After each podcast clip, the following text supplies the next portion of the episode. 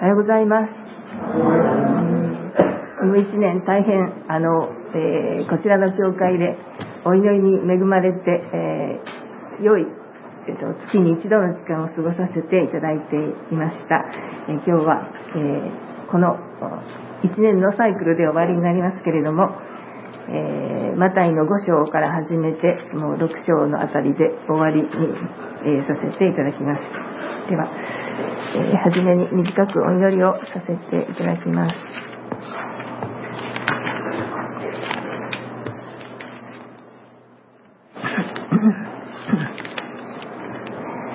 イエスはすぐに彼らに話しかけ、しっかりしなさい。私だ。恐れることはない。と言われた。恵み深い天の父なる神様、あなたの尊いお名前とイエス様の十字架の父を賛美いたします。私たちの意図近きところにまで来てくださって、あなたの全ての恵みを提供してくださることをありがとうございます。今日ここで私たちはあなたの皆を褒めたたえ、あなたに心からの礼拝を捧げるために集まっています。どうぞ、御言葉をご自身がお開きくださって私たちに新しい光をお与えくださいますようにお願いいたします。尊いイエス・キリストの皆によってお祈りいたします。アーメンえー、今日は主の祈りの中心という題にさせていただいております。が、あの、私の母教会の、えー、主観者の先生は、主の祈りを祈れ っていつも言っておられました。主の祈りを唱えるのではなくて、主の祈りを祈れと言 って、あもうたびたび言われていたのがもう心に残っております。で、ですので、あのえ、このように行動のあ礼拝の中で主の祈りをご一緒に捧げますけれども、本当に祈る、みんなで祈るという意味と、また個人でも祈るというあの大切な面があるのではないかと思います。で祈りというと普通はあの呼吸また神様との交わりということがありますけれどもここでの祈りはまたあのそういううあその意味ももちろんありますけれどこの主の祈りの短いこのものが教えているのは結局今日の題のように主の祈りの中心はもう神様、神様第一であるということを私たちにあの思い出させるあのお祈りではないかなと思わせられています。で今日お読みいただいたように、えー、5節からのところは、偽善者たちのようであってはならないということで、パリサイ人とか立法学者とか、当時の宗教家たちが、あの、角々で人に見えるように聞こえるように、私は祈っていますっていうのを見せるためにしている祈りがあほとんどだったのでしょう。イエス様は祈りっていうのはそうではなくて人に聞かせて見せるためのものではなくて家の奥の自分の部屋に入りなさい。そして戸を閉めて隠れたところにおられるあなたの父に祈りなさいとあの教えてくださいました。えー、家の奥の自分の部屋、もう本当に、えー、静まって神様の前に自分一人で出るということが大切であろうと思います。そして、えー、いろんなことが聞こえない部屋、そして自分の思いもですね、いろんな自分の心の雑音の戸を閉めて、そして隠れたところにおられるあなたの父に祈りなさいとおっしゃいました。で、えー、イエス様は私たちに神様が本当に親しい父親だというふうに紹介をしてくださっているわけですけれどもそのあなたの父に祈りなさいとおっしゃっています。であの主の祈りですからイエス様が教えてくださった祈りでありますけれども主の祈りなのでその祈りの方をあのしっかりと捉えていきたいと思います。ですから、え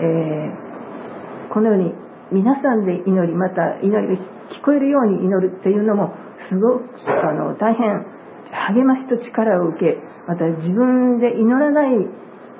祈っていない面もこう教えられたりして非常に益になるんですけれども、えここで、え教えられているのはとにかく自分と神様と一対一になることがあの必要なんだということを私たちに教えているのではないかと思います。でそれで、えー、6節のその隠れた隠れて祈りなさいということそして8節の、えー、あなた方の父はあなた方が求める前からあなた方に必要なものを知っておられるのですですとおっしゃいますですので確かにいろんなことをあのお祈りしなければなりませんし神様は求めなさいそうすれば与えられるという約束をこの後で、えー、に書かれてあるように導かれますようにいろんなことを確かに祈ってよろしいんですけれどもしかし神様は知っておられるからあのもっと中心を外さないように祈りなさいということをおっしゃっているのだと思います。で、えイエス様のことは福音書の中に朝まだ暗いうちからあの祈るために出かけていかれそして昼もいろんな奇跡や宮業を行われる時にも天を仰いで祈られまた夜を徹して祈られたということが聖書に記されてありますようにイエス様自身がこの神様との関わりを必要としておられた祈りを必要としておられたということはあの私たちがよく聞いているところです。それで今日の9節からの鍵括弧のところに入らせていただきます。でも先に、えー、申し上げたようにもうお父さんとしてえー、本当に親しい父親として呼びかけて私の父私たちの父と呼びかけるように私たちを招いていて、えー、くださいます。いつこの神様の招きは私たちにもういつもですねその恵みの座神様とを知ることのできるその在私たちを常にこう導いておられるということをあの知ることができるのではないかと思います。それであのモーセの実会も神様に対することと人に対することがあの2つに分かれていますけれども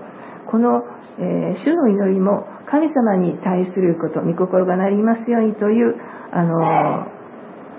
神様に対することとそしてもう一つは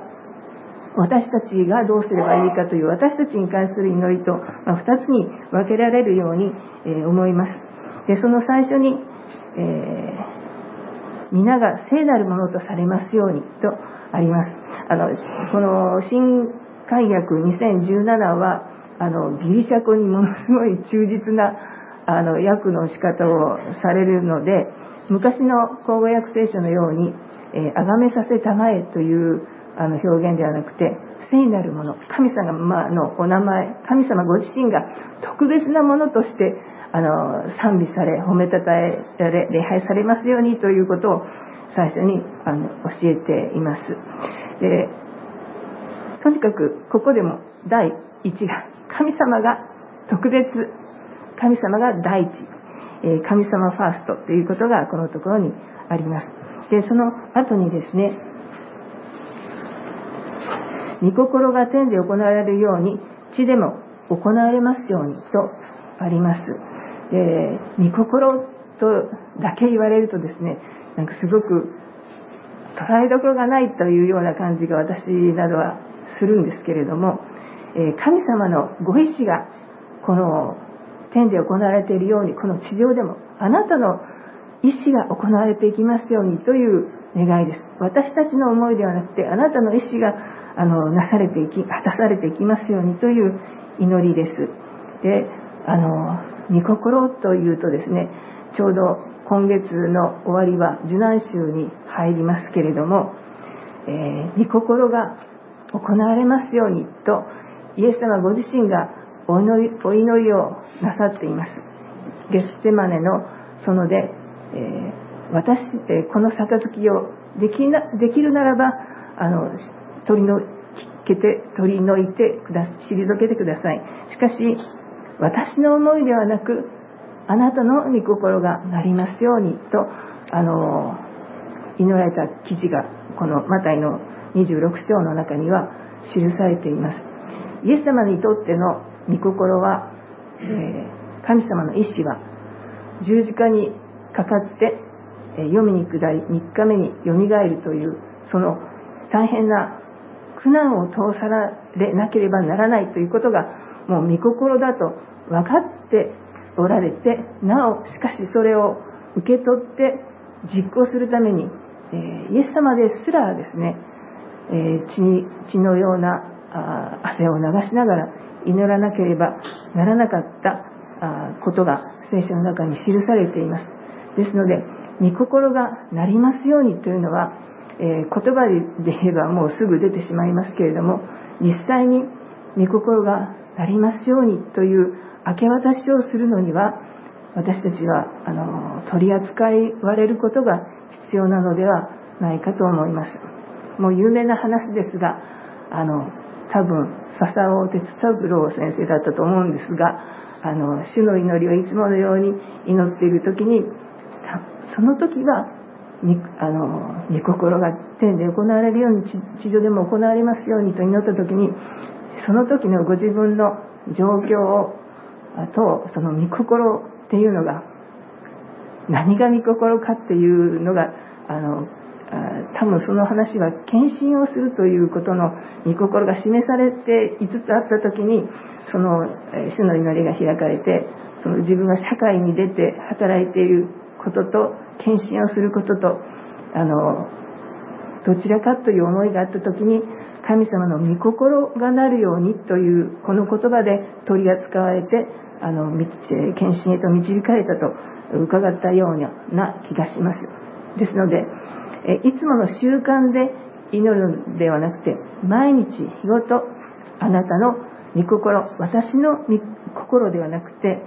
神様の御心がなりますようにというあの深い明け渡しがこの言葉の中にはあるということを私たちは毎日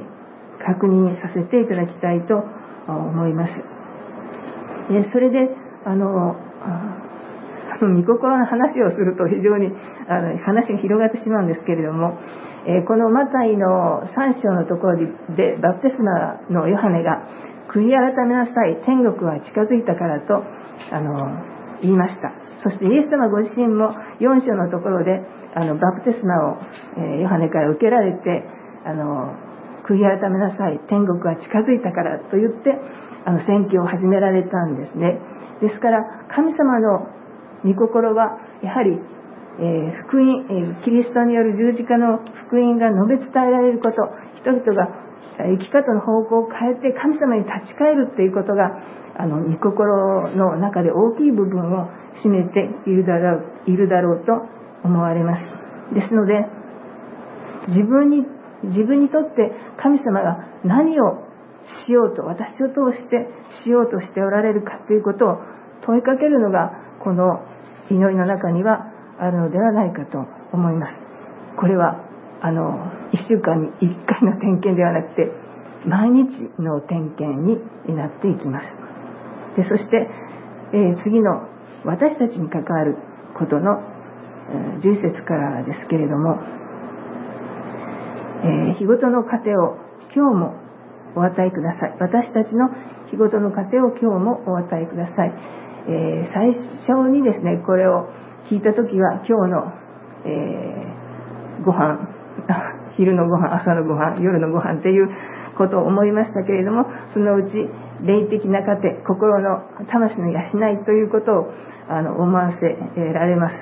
でその他にも日ごとの糧をお与えくださいということの以外にですね今日の何かをお与えくださいというものをものとか必要なものを与えてくださいという祈りはないのでおそらく私に与えられている全てのものはあなたから来ていますということを確認するための祈りでもあろうかと思います、えー、健康であれ自分の置かれている環境であれ全てのものが先ほどお祈りにもありましたように平和が与えられていること全ての私たちに必要な糧をあなたが与えてくださっているということを確認するのがこの私たちの日ごとの糧を今日も与えてくださいという祈りの告白の中に含まれているように思います。で先週でしたがあるカトリックの先生の話この主の祈りの話をたまたまこう見る時があったんですけれどもその解説の中に、えー、日ごとの糧、まあ、毎日ミサをされますので生産式のパンのことをあの指しているようにあの説明をしておられました。つまり、え、イエス様の十字架の許しという糧を毎日私たちに与えてくださいという祈りの解釈あそういうふうなお話をなさっていたのでああそれもなるほどなと思いながら聞いていました。仕事の糧は必要ということ以上に私たちにいつもイエス様の十字架に立ち返るということを教えているそういうことも言えると思います。でそして12節からの主の祈りで私たちがいつも告白している罪という言葉はこの聖書の中にはマタイの聖書の福音書の中には負い目という言葉で表していて罪という言葉では出てきません、えルカの福音書の方ではそのえー、とですねここやっぱり負い目なんですけれども、えー、後の14節の方は、えー、ここでは過ちとなっているのはルカは、え罪というふうに訳していました。ですからこの辺りもあの使われている言葉がもともとの言葉が違うので非常に微妙に違うようにえ訳されています。でそれで負い目のある人たちを許します。負い目をお許しください。そして負い目のある人たちを許します。ということでえ私たちの生活の中にえ過失っていうことが全然ないっていうことはまあありえないわけですね。お互い何かどっかでミスをしたり迷惑をかけたり失敗したりするわけです。で故意にするのではなくて過失。そういう誰かに負担をかけたり間違っていたことに対してお許しください。ということとそして私も許します。ということを祈るようにイエス様が教えられました。許しということはもう皆さんいろいろご経験になっていると思うんですけれども許しがたい腹が立つとかいうことに日常生活で出くわすわけですよね。でそういう時にこの毎日この死の祈りに立ち返って怒ったままでその日を終わるなという聖書の言葉がありますようにいつも取り扱われてこうその自分が握ってしまっている怒りの種をですねこう手放してしまうそれを手放してそして自分も解放されるというそういうあのことがこの中には含まれています。で私はラジオをよく聞くんですけれども、えー、熊本でしたっけあの水俣病で、えー、その、体が不自由になった方が、えっとですね、あのいろいろあのいじめを受けてそしてひどい扱いを受けてきたあとあとその国から保証が出たりいろいろし始めた時にあの私は今その方がですねクリスチャンではないと思いますけれどもあの私は今までいろんなことを言われてされて苦しい目にあって、えー、ひどい言葉をかけられたことに対しては私は許しますと言って言われたんです。でその後ででも差別を続けるのだけはやめてくださいというふうに、え、語っておられました。で本当に許すっていうことにはひど大変大きなこう犠牲を払わせる面がありますけれどもしかしイエス様は、えご自分の十字架を私たちにお示しになってですね許すという道を私たちにあのはっきりとお示しになります。で負い目ということで言いますとこのマタイの18章の有名なところですね。あのペテロが罪を誰かがえー、罪を犯した場合に何回許したらいいですか？7回ですか？と聞いた時にイエス様が7を70倍するまでですよと言ってお答えになったところがあります。でそのその後の解説のところではそのある、えー、身分のある人がその家来の1万タラント、6億円ですかね。1万タラントを許してやったのに、その許された人は自分の、あの、しもべの100万円ほど許さなかったという記事があって、えー、その、人間の許しの小ささというのを、あの、絵に描いたように教えてくださっているわけです。でそのように、私たちの許すということがこの世の中のレベルで考えると許せないっていうことは多分たくさんあると思うんですけれども私たちの比べる相手はやはりどうしてもイエス様の十字架と私たちの全ての罪を許して神のことして蘇らせるというその約束と比べたらもう天と地の差があるということをやっぱり思わせられるわけですね。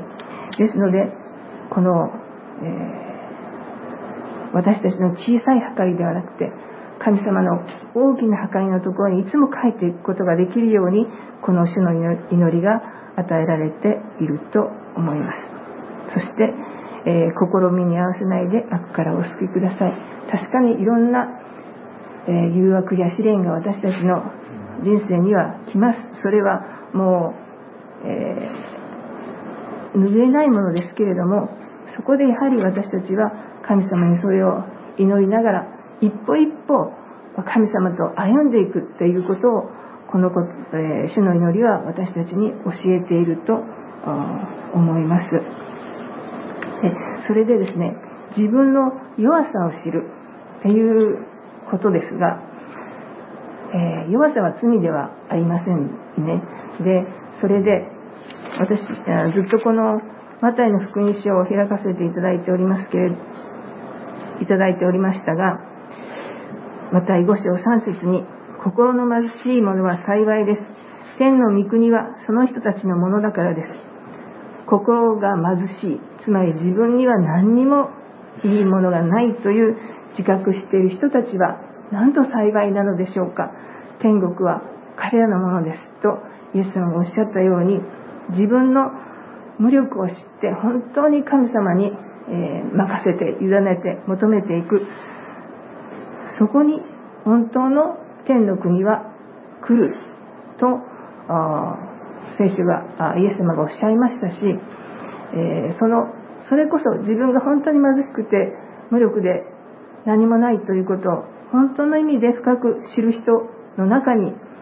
天、え神の御国が来ますということは御心がその人の中になっていくということをあの教えているように思います。で、えー、先ほども言いましたように神様はイエス様は、あ、求めなさいというふうに、え、おっしゃっておられるのが7章に書いてあります。であのちょっと話を前後しますけれど有名な6章の33節にまず神の国と神の義を求めなさい。そうすれば、これらのものは全てそれに加えて与えられます。と言って私たちの必要を神様が知っておられるということが書かれてありますので、さっきの6章の8節と通じているわけですね。えー、あなた方の父はあなた方が求める前からあなた方に必要なものを知っておられます。神様はご存知です。ということ。そして私たちの求めるのはまず神の国と神の義。神様をの御心がなるというか神様のご意志がどこにあるかということと自分の義ではなくて神様の正義がですねこの地でなされるように、えー、求めるということが私たちにあの要求されているところです。であの私これお話ししたかどうかちょっと覚えてないんですがあの、えー、1月の終わりに小松島エコ協会のあの礼拝に行かせていただいた時にこの私はマタイの7章の7節あたりからちょっとお話をさせていただいて準備をさせていただいてたんですがあの神様は本当に私たちに祈って近づいて神様からいただく神様とを知ってそして神様に直接いただくという経験をするように私たちを招いてあのおられるようです。ですから祈りはあのイエス様が必要とされたように私たちも本当はそこに近づいてもうさらに豊かなものを得ていく場所神様自身を体験するあの特別な場所ではないかと思います。であのちょっと主の祈りとはちょっとずれるかもしれないんですけれどもそのこの三条の説教の終わりの部分の7章の終わりのところにその御子をえっ、と肉に、え、主よ主よというものが皆天の御国に入るのではなく天におられる私の父の御心を行うものが入るのですとあります。ですからそしてそのためには、えー、その24節の終わりのところに御言葉の上に固く立ってそして、えー、それを土台として家を建てる人が賢い人だという例えにつながっていくわけですのでその祈るということが、えー、ただ、えー、言葉をたくさんとか願いをたくさん出すということの一つのことだけではなくてもう一つの御言葉を学び御言葉を読んでそこから神様の身思いを知って祈っていくっていう、えー、その流れはその御言葉と祈りっていうのはやはり対だと思います。でそして、えー、皆様はあの日ごとにですね聖書をお読みになりなる時に、えー、どのようなことをお感じになっているでしょうか。いつもそこを読みながらあの神様の真心とかですね。神様の自分に対する願いとか求めとか、えそしてあの神様の素晴らしい約束とかいうものを、え次々にですね発見しておられたらきっと聖書は面白いと思います。そしてもっと探っていきたいと思われると思います。ですのでそのような御言葉との触れ合いつまり神様との触れ合いをすることによって私たちの祈りはもっとこう深められていくのだと思うわけですね。であの人生この地上にまあ天国に行ってもそうかもしれませんがとにかく神様ご自身を知るっていう経験をもう深めれば深めるほどあの幸いですしどんなに神様が私たちにも期待してくださっているのかということが分かってくる時にもうあの勇気が出てきますし、え、希望が出てきます。でそのような祈りの時間を私たちに与えるようにイエス様はこう祈りの時間を祈りの大切さを教えてくださっているのだろうと思います。で話がもう最初に戻りますけれども祈りの中心は神様第一。神様が一番に置かれるべきだということをこの主の祈りは私たちに教えています。でその御心にかなった生活に整えられていくということでまあ一つの聞いたお証しをして終わらせていただきます。もうこれもちょっと前の話になりますが本田浩二先生というあのもう召されてたあの有名な大衆伝道の先生がいらっしゃいましたけれどもある時にですねあのこれもまた15年ぐらい前に召されたこの三浦綾子さんという方とのお話なんですけれどもあのある時に本田先生が何かの本の中に、え、三浦綾子さんは若い時に娼婦をしていたのよ、娼婦をしていたというような文章を書いて出されたそうなんですね。で、それを知れしあの、それを耳にされた三浦綾子さんがですね、私は確かに精神的にはあの娼婦のような生活をしていたかもしれないけれども娼婦の生活をしたことはありませんからその文章のあの訂正をあの広告してくださいという 電話が入ってきたそうです。それで本田先生、いや、それは申し訳ないということで、その訂正文を用意しようかとあの考えていた時に、また、あの、三浦彩子さんから電話が入ってきてですね、あの先生、すいません、さっきのあのお話は取り消しますと言って連絡が来たそうです。それは、えー、ご主人の三浦光代さんから、えー、あなたはクリスチャンなんだから、そういうことはしないようにということの、あの、説明というかお話があって、それで自分自身もそうだなということを、あの、思い直して、え、また再度電話をしたんですということがありましたということを伺ったことがあります。でえー、これはまあ一つの許すということの実践の話ですけれども、私たちは日ごとに主の祈りを祈って、そして神様が求めていらっしゃることが何かということを絶えず、え中心に置いて生活していくならばですね、そこから私たちの生活態度が変えられて証となり、そして、えー、イエス様の香りを私たちが放っていくことができるのではないかと思います。えー、私がここでこのように、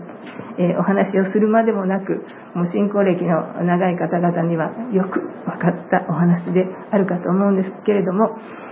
え、今日からまた新しい気持ちで共に、え主の祈りを祈るものであらせていただきたいと思います。では、お祈りをいたします。